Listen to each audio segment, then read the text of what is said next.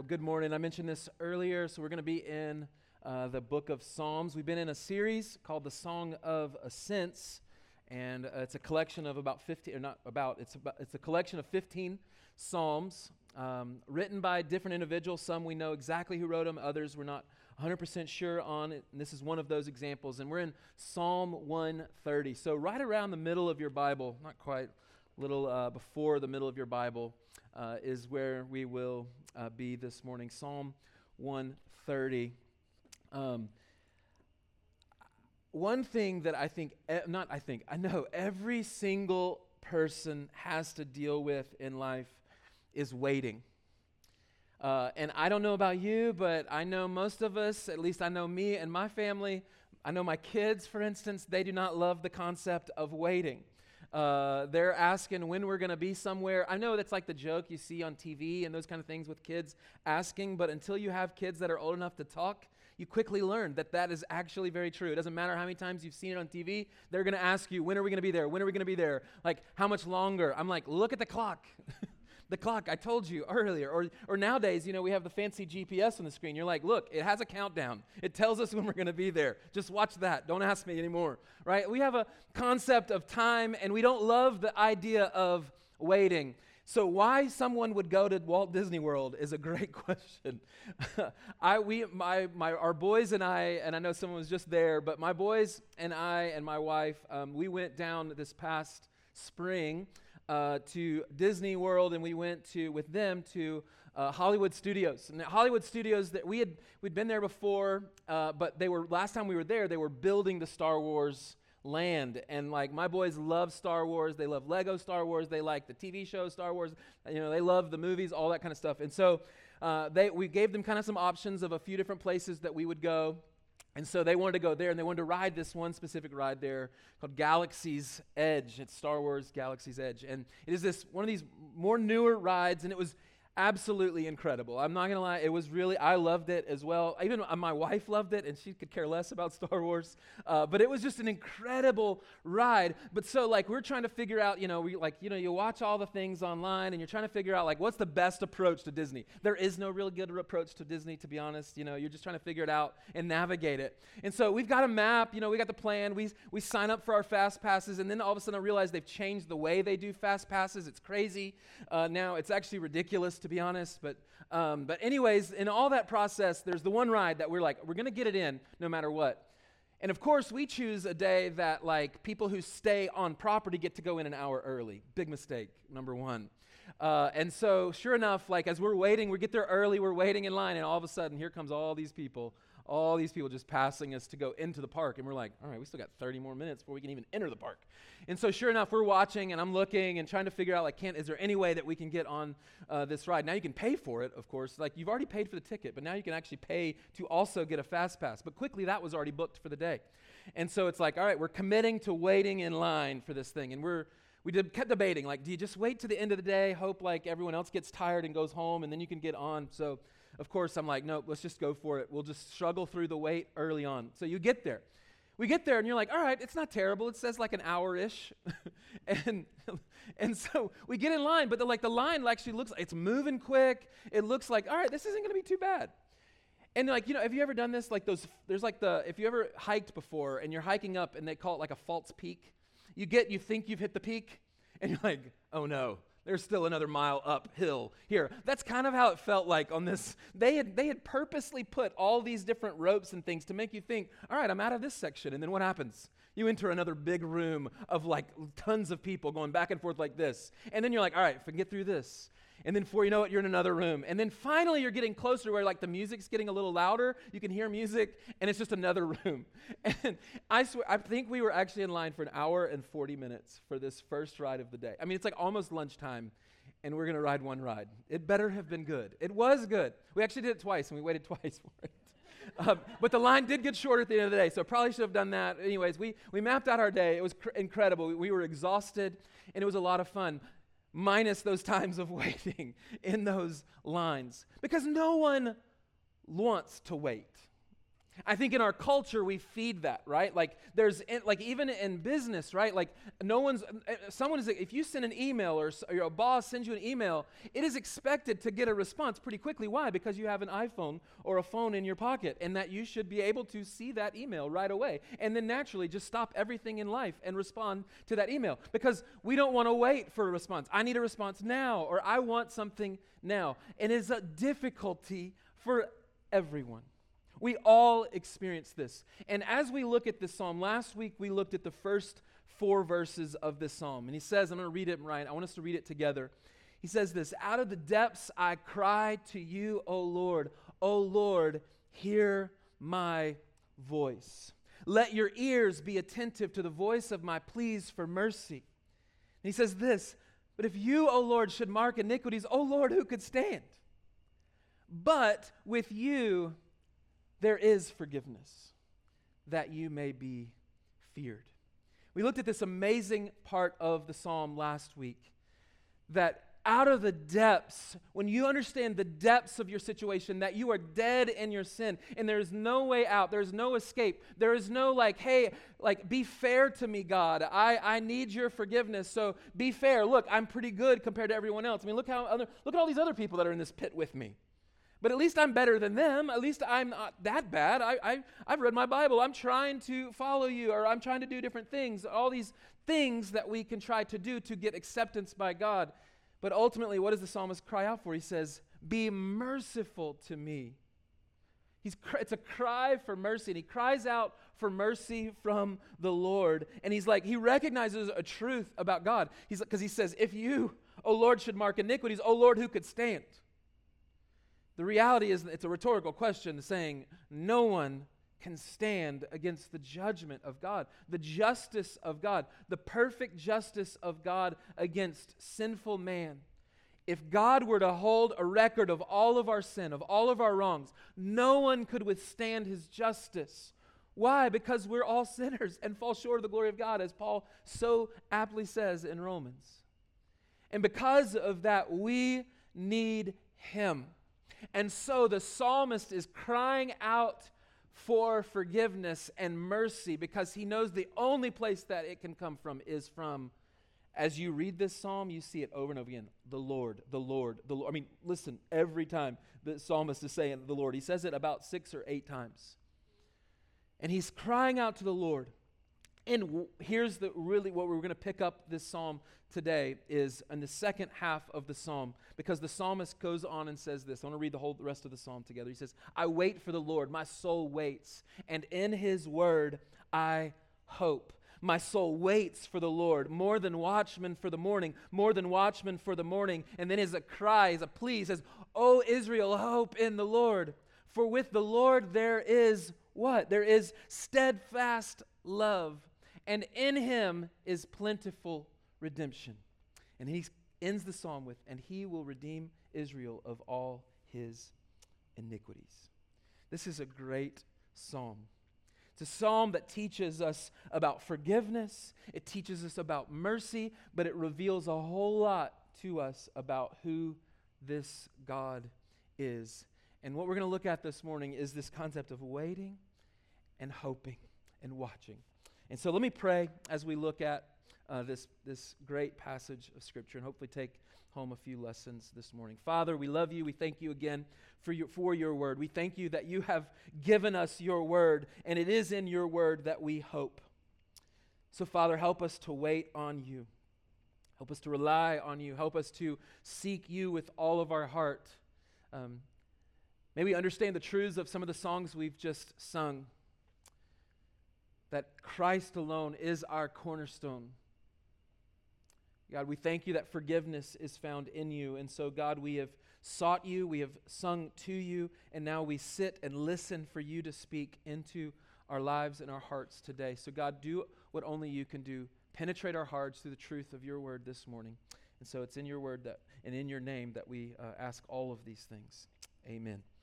All right, so here's what we're going to look at this morning. And when you see this word, look at verse 5 again. He says, I wait for the Lord, my soul waits, and in his word I hope. My soul waits for the Lord more than watchmen for the morning, more than watchmen for the morning. For one, I want us to get an understanding of what does it mean to wait on the Lord. When you see that's a phrase that's very very common throughout scriptures. We see it over and over again, the people of God waiting. And we're, we see it especially in the Psalms that we're to wait. And so, what is waiting on the Lord? Waiting on the Lord is this is your first, uh, the first um, points in your notes here. Is waiting on the Lord is when it's described in Scripture about wait on the Lord. Here's what it really means: waiting on the Lord is a patient, confident, and expectant trust in God. Waiting on the Lord is a patient, confident, and expectant trust in God. When the psalmist here is saying, I wait for the Lord, my soul waits for the Lord, what is he communicating? What is he waiting for?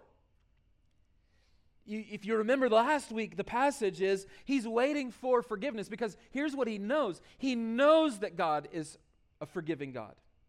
He knows that he will forgive and that he is a merciful God. So he's cried out for it. And now what is he going to do? He's going to wait on him. And what is that waiting? That waiting is a patient, but it's also it's a confident and it's an expectant. He knows that God is quick to forgive. He knows that he's faithful. And we see in a little bit, he's, he knows that he's, he's abounding in steadfast love. He knows that he is a redeemer, that he will bring redemption. He knows these truths. Now he's just, I'm going to trust in you, so I'm going to wait on you. So when we see that phrase in Scripture over and over again, it's a patient, confident, expectant trust in God. But how many of our times of waiting are not any of those words? Patience, confidence, and expectant. I would argue very, very few times in our lives are we really, truly waiting on God with a confidence that's unshakable. I mean, I know me personally, I, I can only speak from my own personal experience. I know for me it's difficult. Patience doesn't just come natural to many people. Um, you deal with people and you deal with children in your home and you deal with different things. Patience comes, comes to be a little bit thin in dealing with things. Or maybe their stresses come, and so the impatience naturally comes. I remember when I was in, um, in high school, uh, I played football in my junior year, um, played football in uh, my junior year. I was at this point, it was early in the season though, but I was um, playing like a, a, hybrid safety position, and uh, I was leading our team in tackles, and it was like a, kind of a big deal. My brother was four years older than me. To me, it was a big deal. Like I wasn't necessarily known for that or anything, but I was just kind of all around like okay at things, but not like great at anything. So I was our kicker too. Um, I was not that great of a kicker either, but I was the kicker. It's like you're at a small Christian school, so you end up doing a lot of things. You're like you just see like if you can if you're a decent athlete, you play everything. And so yeah, that was kind of me. And he's like, you're like Saturdays, you're just worn out because you've played every position. And so um, that season, I was I was leading our team at that point in tackles, and I uh, in pregame warmups, we were doing some uh, some of our drills before game, and I had done this like what they call a rip move, and I just it's like you're kind of just trying to go under a block to get around a blocker, and I caught the guy's hip with my, one of my teammates' hip with my knuckle. And so I have this really deformed knuckle because um, it just broke. it's like, poof, it just broke. And like I tried to play the game with it, but then like my finger kept getting bigger and bigger over the weekend. It's like I probably should go to the doctor. And so I go to the doctor and they like put it's like my knuckle. I'm like, it's no big deal. Like just put some tape on it or something. It'll go down eventually. And so they put me in this huge cast, like up my arm. I'm like, it's my knuckle. Why is there a cast up my arm? And so sure enough, the doctors are like, you cannot play um, like tackle football for the next like six weeks. And I'm like, no, that's, you can't tell me that. Like, isn't there some like something we can do to make sure I can play? So like eventually he's like, only thing you can do is kick. I'm like, I don't want to be known as just the kicker. Like, I mean, the kicker, you know, they're, they're not like, all right, football guy is kicker, you know, like, and so, um, and so I'm like, well, if that's the only thing I'm allowed to do, okay, fine. So then here's what I would do. I would naturally kick the ball and run as fast as possible to go tackle somebody. I would kick it because I'm like, hey, he said I could get on the field. So sure enough, I'm on the field, I kick the ball and I run as fast as I can to try to tackle somebody because I just wanted to hit somebody. And, and that was me not being patient. I'm like, all right, and isn't that though what we so often do? It's like, all right, God, I know you're, you're, you're having me in a season of waiting. There's no answers, but I'm going to just jump ahead. I'm going to run ahead of you. I'm going to go ahead and figure this out myself. I'm going to pave a way and a path for me. I don't want to sit and wait. Why would I sit and wait when I can do something about it? You see, especially when it comes, especially when it comes to what this psalm specifically is speaking to, is our desperate need. There is no way, there is no path outside of waiting for forgiveness and waiting for God to be merciful. You can't figure it out on your own. You, there's no path. There's no, like, all right, if I work really hard, if I do these things. No, it is a, a season of waiting. The people of Israel, over and over again, they had to experience seasons of waiting. Do you remember even from the Exodus, that God has miraculously, I talked about this a few weeks ago, miraculously parts the sea and they go across on dry land. They get on the other side. They've seen miracles, and it leads to what Austin opened our service with today the very first song that we see from Moses and the people of God singing the praises of God and how he has been faithful to them, that he's protected them from the Egyptians and gotten them from slavery and to their own land. And he's made this land a promised land, and they're going to go enter it. But then what do they do? They see giants in the land, and they're terrified. And they're like, uh uh-uh, uh we can't do that. We're, t- we're too small. We're, they're huge. They will destroy us. They didn't trust in the Lord. Their confidence was in their own abilities. Their confidence wasn't in the Lord. Their confidence was in themselves. They weren't very expectant. They didn't think that God would give it to them because they saw the obstacles in their way. And what happened? The people of Israel were left to be in the wilderness wandering for 40 years, waiting. And they had to learn to wait. They had to learn how to eat manna and be, and be good with it for years. And that's what you get is manna. Over and over again, they had to wait for God's provision. How are they going to get water? God gives them water through a rock, through, through Moses. Over and over again, God provides for them, but they had to learn to wait. Think of David, the king, King David, right? He's told early on, and, like, and as anointed king, as a little boy. I mean, I, not long. I mean, here Samuel's looking, and they bring all the sons of Jesse, and none of them, they all stand up with stature. And then here's little David, this little young teenager out who's just a shepherd in the field. He comes and he's anointed to be the next king after Saul. But you know what he has to do? He has to wait about 15 years or so of waiting. He knows what he's going to be. He's been promised he's going to be, but now he has to wait to be actually become king. And so there's that season of waiting. All of us experience it. Whether it's the the, the fear of waiting for the diagnosis, or it's the, the fear of knowing, like, okay, what, what is that next thing for me? Over and over again, the people of God are called to wait. Uh, we looked at Titus earlier in this, pa- this past year in January, and Titus 2.13 says this. It says, the people of God are waiting for our blessed hope, the appearing of the glory of our great God and Savior Jesus Christ. You see, one of the key marks of a believer is they are a waiting people.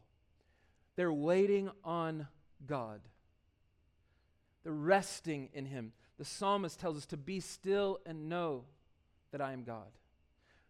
We're so busy. We're so distracted. We're so like I can do this myself with my own hands. I can I can figure these things out. I can fix myself. I can do all these things. And so we're not a people who wait. We're not patient. And a lot of times through that waiting season, we're not very confident. We're like, all right, if it happens, it happens. But I mean, like if you're if you can be like me, you can be kind of negative sometimes, and you're like, all right, I'm ex- my expectations are pretty low. Keep low expectations so that when something good happens, it's like, great. But the people of God are awaiting people who expect God to come through because their confidence is in Him. But here's the reality it's not just about, hey, we should be awaiting people. It's more about how we respond. And that's, if you're following in your notes there, it's this is how we respond to times of waiting determines our spiritual growth or decline how we respond to the times of waiting is more important. Your response to times of waiting is more important than, than just choosing to wait. Is how do you respond through that time of waiting? You see, the psalmist is not longing just for deliverance. I, I want you to see this in this passage. This is what's so important. And I think this can be a key for so many of us. The psalmist is, is not just longing, or really not even just. He's not longing for deliverance, like, oh, I'm, in, I'm, I'm, I'm, drowning, God. I'm in the depths. Out of the depths, I cry to you, O Lord. O Lord, hear my voice. Let your ear be attentive to the voice of my pleas for mercy. And he's crying out for mercy. But listen, he's not just crying for deliverance, because we see it throughout this psalm. He's crying out for the deliverer. He wants the deliverer more than he wants the deliverance. We get to see this with Moses. Moses and the people of God. When Moses had an opportunity to go, and he's like, All right, if, but I, I'm not going, God, if you're not coming with me. He's like, I'm staying put if you're staying put. Because it's not worth going if you're not coming with me. Because he cared more about the deliverer than he cared about deliverance. But I think most of us, we just want deliverance. And however that happens, that happens. If I have a relationship with God, great. If I don't, it doesn't matter as long as I get deliverance. The psalmist is saying, Oh Lord. He's over and over again, he's crying out for the Lord. He wants the Lord, not just deliverance. And this should be our response. Over and over again, it should be a time of growth, not spiritual decline. But how many people do we know? How many people do you know? Maybe how times in your own life where you're going through a season of waiting and you're waiting on the Lord, and then it starts to make may bring questions. And you're like, God, do you actually care? God, are you actually good? I'm not sure if you're good because if you were good, you would allow me to, to thrive. You would allow me to experience good things. And so, God, where are you? I'm not so sure. And so, what happens is through that waiting season, we can tend, if we're not careful, we can tend to stop relying on the Lord and we can rely on our circumstances. And we put our hope in some circumstances in hopes that that will get us through. Abraham had to wait. Think about it childless, almost 100 years old, childless. He's waiting on the Lord. He has to put his confident. It's an expectant, confident hope. Did it, did it wane? Of course it did. We see that he, his wife was like, This is a joke. There's no way. She was, Sarah was questioning all of it. And then eventually they go about trying to have a child through her handmaid, Hagar. And sure enough, they have a child, Ishmael, but that is not the, that's not the child of promise. The child of promise was the one that God said, I'm going to make of you a great nation. But then they're waiting through that season. And if you're not careful, you will drift you will easily drift away from the Lord if your focus isn't on the Lord. He's saying, I wait for the Lord, not just deliverance. I don't, I don't wait for getting out of this experience, getting out of this trial. I don't wait for those things. I'm waiting for the Lord through the trial. And how we respond to those times of waiting is so important. I love Isaiah 40, 31. It says, Those who wait on the Lord. Remember that psalm or, that, that, uh, that, that uh, prophecy as Isaiah is writing? He says, like, those who wait on the Lord, what does he describe them as? Like, they're going to have renewed strength. They're going to mount up with wings like eagles. They're going to they're going to soar and they're going to they're going to um, run and not get tired. They're not going to become weary. They're going to walk and not faint. But I would say, argue, many of us are probably like walking around like penguins or something who can't fly. You know, we're kind of waddling around through life, wondering like, it's freezing cold. Like everything about my life is miserable, and you're hoping to get. You're like, I'm not feeling like my wings are very. They're like I'm stuck on the ground. Nothing about my experience in this life has been easy and soaring. And I'm waiting and I feel like I'm drowning. Listen, this is, you're, maybe you're weary and you're faint. We all have to wait. All of us. I mean, even right now, for me, you're, like, you're waiting on maybe a certain, through a difficult season of life.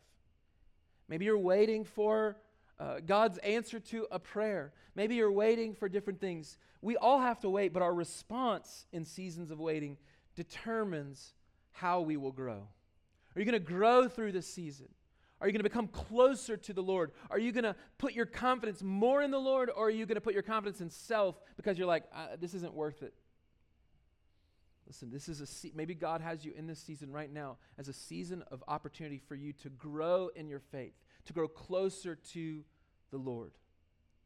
The seasons are that's what God's doing. He's working in and through your life to draw you to himself, to bring you into relationship with him. And the psalmist says, "I'm waiting. My soul, my inner being, my everything waits for the Lord."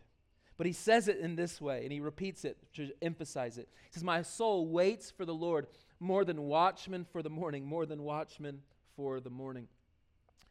Uh, my uncle was in the military, and he was in, uh, he served in Vietnam, and I remember hearing different stories. I mean, his many stories. Some he doesn't like to share because it's too difficult of memories. Um, he has a Purple Heart, was injured by a blast that killed several in his, um, uh, his team as well. And um, I can't imagine being in enemy territory and then darkness sets in. I mean, you're surrounded, you don't know what you're surrounded. This is their homeland, and you're in it, and you're surrounded, and then you're the one who's on night watch. Can you imagine having to stay awake and watch? And you're awake. I mean, you probably have no issue staying awake because you're terrified, but you're standing staying awake. But what are you waiting for? You cannot wait for the sun to rise in the east. You're like, I mean, will the sun ever come up? But what happens, right, during that season of waiting? Uh, if you've, my son, just two nights, actually the past two nights, he's just struggled. One of our kids has really struggled with sleeping the past couple nights, and he's been a little frustrated by it. And it's like, then naturally, it's like if you ever are trying to sleep, you're thinking about it too much, and then you're like, what time is it? You're like, it's still 11:01. You're like, all right, what time is it again? It's 11:02. Are you kidding me?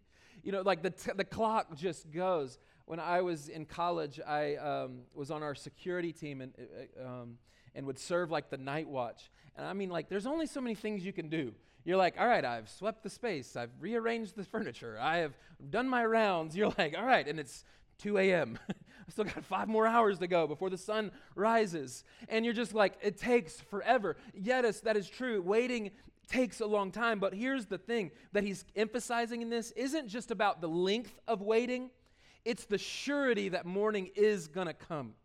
He's saying, My soul waits for the Lord more than a watchman for the morning. That watchman knows morning is coming. All I've got to do is just endure this, this time, this fear. The, the you know, like your, your, everything's arisen and you're watching and you're waiting and you're trying to put your eyes on the horizon, but you're also cannot wait for the surety of the morning to come. See, the psalmist hope, and this is where our third point comes, is this where we place our hope influences our ability to endure. Where you place your hope greatly influences your ability to endure. You see, the psalmist knew the surety of the morning was going to come, and so he's waiting for the Lord more than a watchman for the morning, more than a watchman for the morning. But then notice what he says My soul waits, and in his word, verse 5, I hope. He has, pl- psalmist has placed his hope in the Lord's word, in God's word. And don't just take, I mean, yes, the emphasis is on God's word as like a totality, but ultimately it's in him. He is, I mean, John 1 tells us in the beginning was the word, and the word was with God, and the word was God.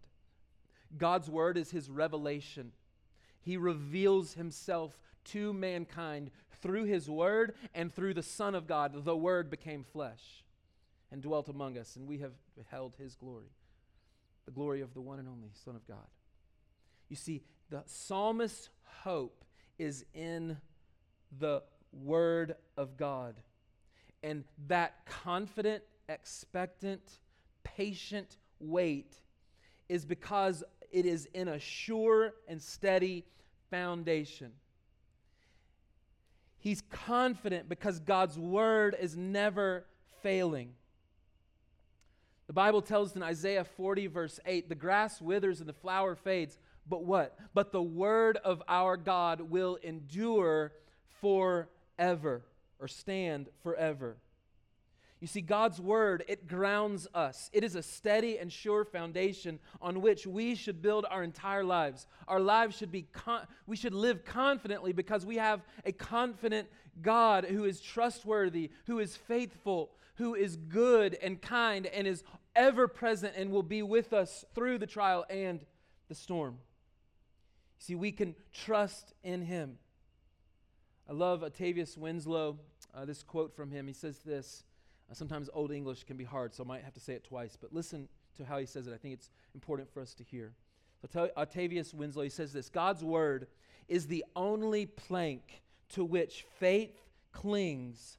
And then he describes it this way and the person whose faith is clinging to that plank, God's word, he says, and clinging to which will float the tempest tossed, wave buffeted soul to the shore.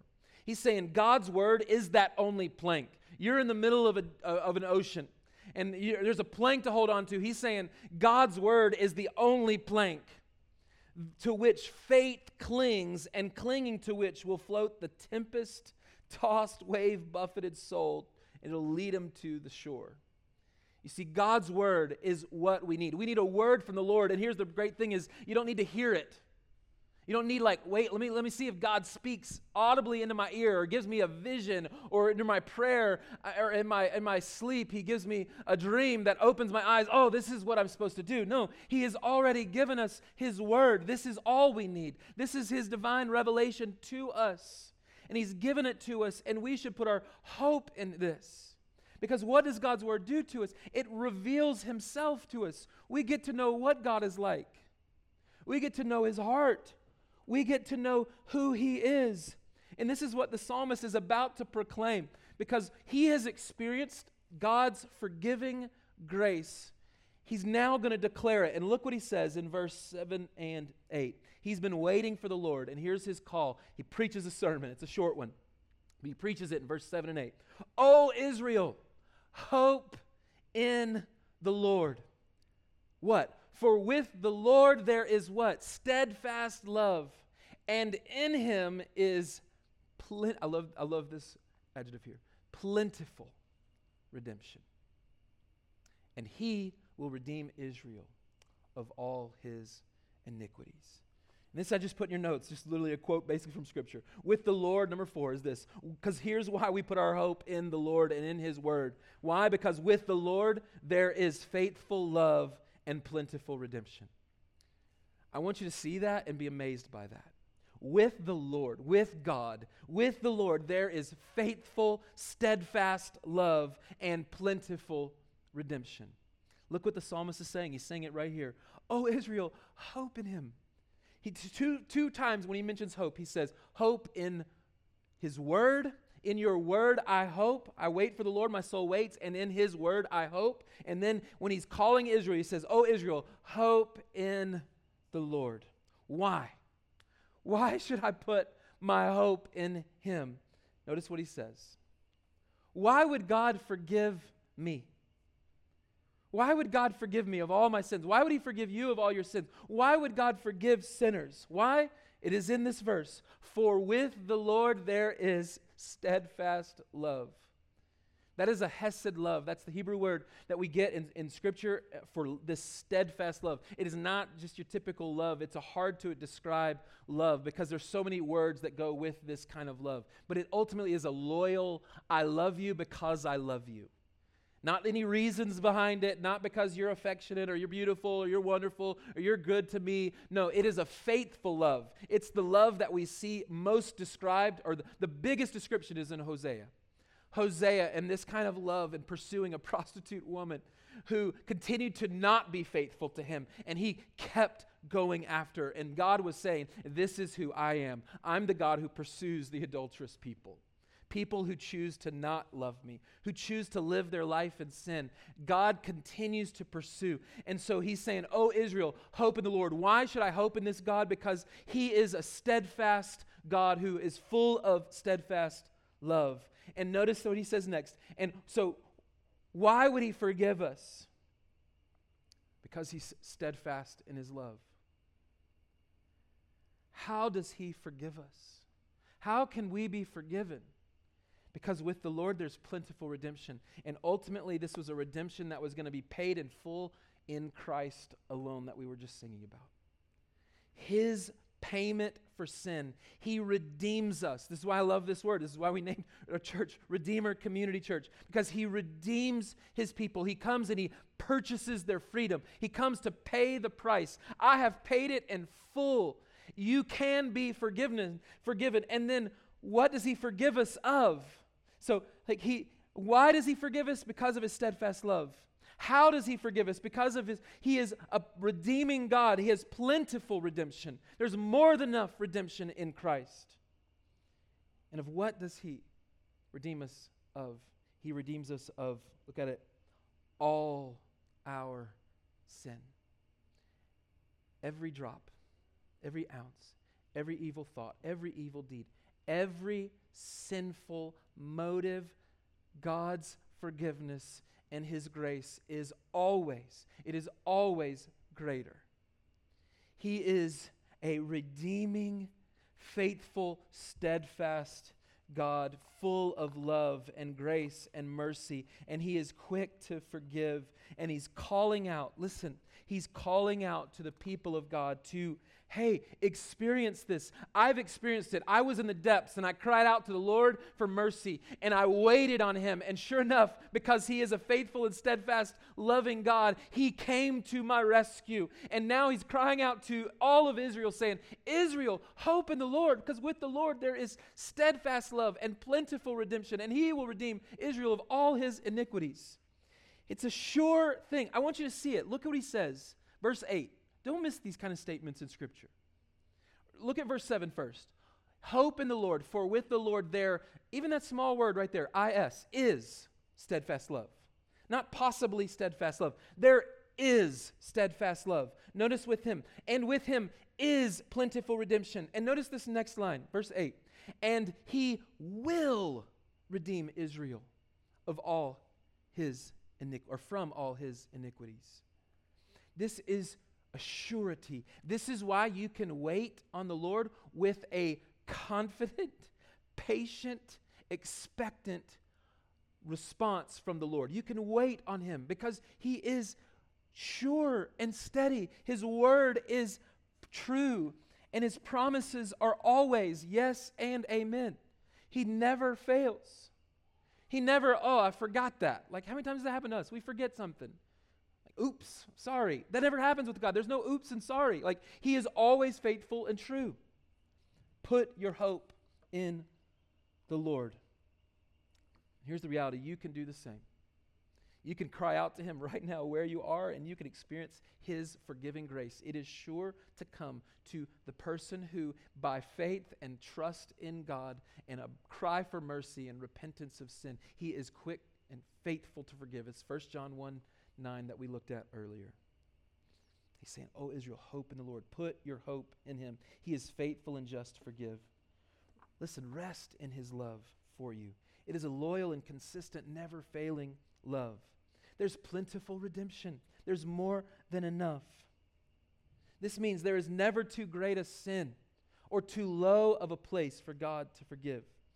Paul so aptly put it. He says, Where sin increased, grace abounded all the more. Listen to the certainty of that. He will redeem Israel. He will do this. He surely will. He can and will forgive your sin. So listen, acknowledge your sin today. Repent and believe the gospel that Jesus has paid the full price for your sin, not partial payment. He has paid it and full through his death and burial on the cross. But you can have hope because he rose from the dead. Here's my next step to you. If you're following Jesus, I mean, tell someone. Open up. Start a relationship with someone, a discipleship relationship, saying, you know, you're not meant to follow God alone. You need the church. I need the church. We need others to help us understand Scripture, to fight sin and grow into becoming more like Christ. I mean, if you don't have someone or know someone uh, to speak into your life on a consistent basis, would you seek it out? Just seek it out. Be humble enough to be like, you know what, I need some help. Maybe you don't know anyone and you're like, I don't know. Talk to me. I would, I would love to, or I would love to direct you to people who would love to walk with you. For the men in this room, we have uh, different every man a warrior groups that meet just for just discipleship to grow in our, our being faithful and accountable to other men to be like, I want to pursue, I want to live this life well. And so I need other people to speak into my life and to help stir one another towards love and good works, as Hebrews tells us. For women, maybe there are some who have walked with God for a long time. I mean, lean into those people, seek help and mentorship. I mean, what, can I just paint a picture for a second this morning? What would it look like if every one of us were following Jesus together? I mean, radical. Like, we're like, okay, God, every day, my life is yours. I go to work today for you and for your glory. I'm to work hard unto the Lord, but when you're giving me opportunity to share your love or to, to show grace to someone, I'm to do that. When I meet someone, I'm to do this. Or when, you know, when I have a moment, I'm to spend, spend some time in prayer. I'm to spend some time in God's word, a little extra time here, a little there. I'm going to take time to lead my family in devotions or pray with my spouse or my loved one. I'm going to lead out in these ways. What would it look like if we, if God's word caught fire in our hearts and our love for him grew, what would that, what would that mean? Not just like, oh, we could grow as a church. No, no. I, I mean, what would that look like in a community? How could a community be transformed? Through people who just passionately serve and love the Lord. You see, that's what I want. And that takes discipleship. It takes other people. It takes people in your life to motivate you. Like, I mean, Ecclesiastes tells, pity the person who falls and has no one there to pick him up when he stumbles. I mean, that's, that's sad. But I'd say a lot of us, we kind of go through this life on our own trying to figure it out.